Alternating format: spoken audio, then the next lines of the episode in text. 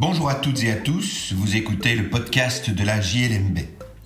Je suis Patrick Henry, avocat et rédacteur en chef de la revue Jurisprudence de Liège, Mons et Bruxelles, aussi appelée JLMB.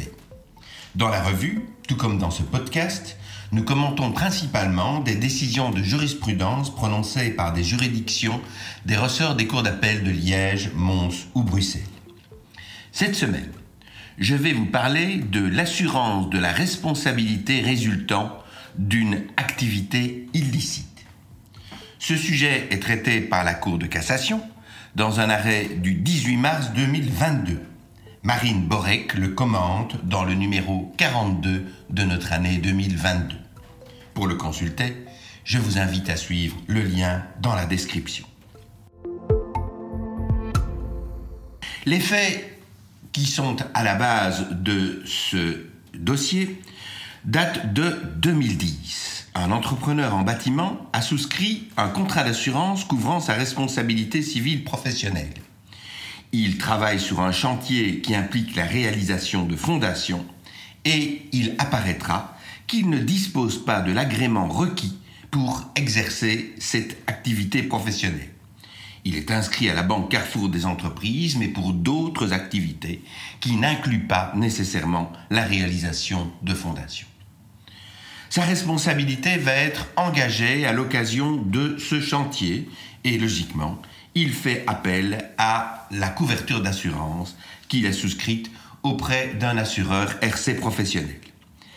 L'assureur qui réalise que son assuré ne dispose pas de l'agrément nécessaire refuse sa garantie, invoquant une omission intentionnelle à la déclaration du risque et d'autre part le caractère illicite de l'objet du contrat.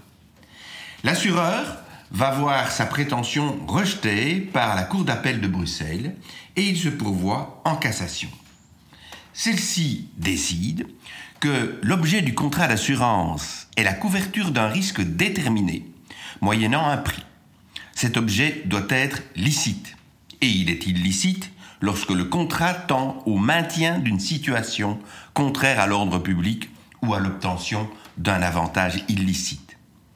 Mais le contrat d'assurance qui couvre la responsabilité de l'assuré qui exerce une activité réglementée sans satisfaire aux conditions d'accès à celle-ci, n'a un objet illicite que si la couverture du risque tend au maintien d'une situation contraire à l'ordre public ou à l'avantage ou à l'obtention d'un avantage illicite.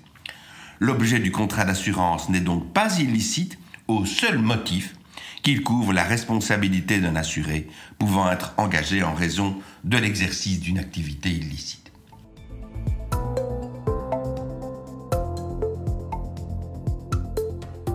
Marine Borek étudie donc cet arrêt dans la prolongation d'une jurisprudence classique qui avait déjà analysé des situations similaires en matière d'assurance de choses, et particulièrement en matière d'assurance incendie. Se posait ainsi la question de la licéité d'un contrat d'assurance incendie qui porte sur un immeuble construit irrégulièrement, sans le permis d'urbanisme nécessaire ou pour des cuves de mazout qui ont été installées sans le permis d'environnement nécessaire. Et là, la Cour de cassation a une jurisprudence qui est aujourd'hui bien établie, l'idée étant que ce n'est pas parce que cet immeuble illicite ou cet immeuble qui comprend des installations illicites est assuré qu'il va pouvoir subsister. En d'autres termes, l'objet de l'assurance n'est pas le maintien de l'installation illicite, mais simplement un prix, un coût qui devra être remboursé au propriétaire de cet immeuble si le sinistre survient. Question, est-ce que la situation est la même en matière d'assurance de responsabilité? La Cour de cassation le considère, euh, en estimant en effet que ce n'est pas parce que la victime d'un dommage résultant euh, de euh, l'activité illicite va pouvoir être indemnisée, que cela a permis à la personne qui exerçait l'activité illicite de poursuivre celle-ci. Quoique, fait-on observer, est-ce que la situation est strictement identique? Prenons un autre exemple, celui d'un médecin qui se serait vu refuser les autorisations nécessaires pour continuer à exercer et qui malgré tout le ferait en faisant assurer sa responsabilité médicale. Ne pourrait-on pas considérer que c'est parce qu'il a obtenu cette couverture d'assurance qu'il poursuit son activité illicite pensant qu'il n'oserait pas le faire s'il n'avait pas la, compagnie, la couverture d'assurance nécessaire.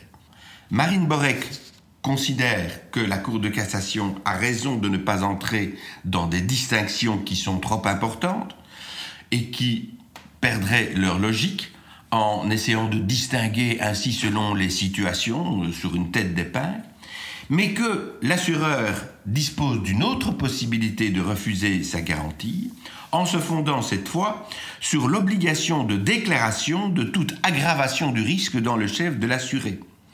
Ainsi, ne pourrait-on pas considérer que l'assuré qui, après avoir souscrit une assurance de responsabilité tout à fait classique, engagerait sa responsabilité en ne déclarant pas à l'assureur l'aggravation du risque qui résulte de l'exercice d'une activité pour laquelle il ne dispose pas des agréments nécessaires.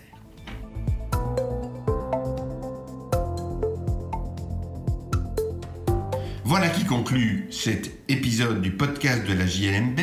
Je remercie Marine Borek pour son article qui, je le rappelle, figure dans le numéro 42 de notre année 2022.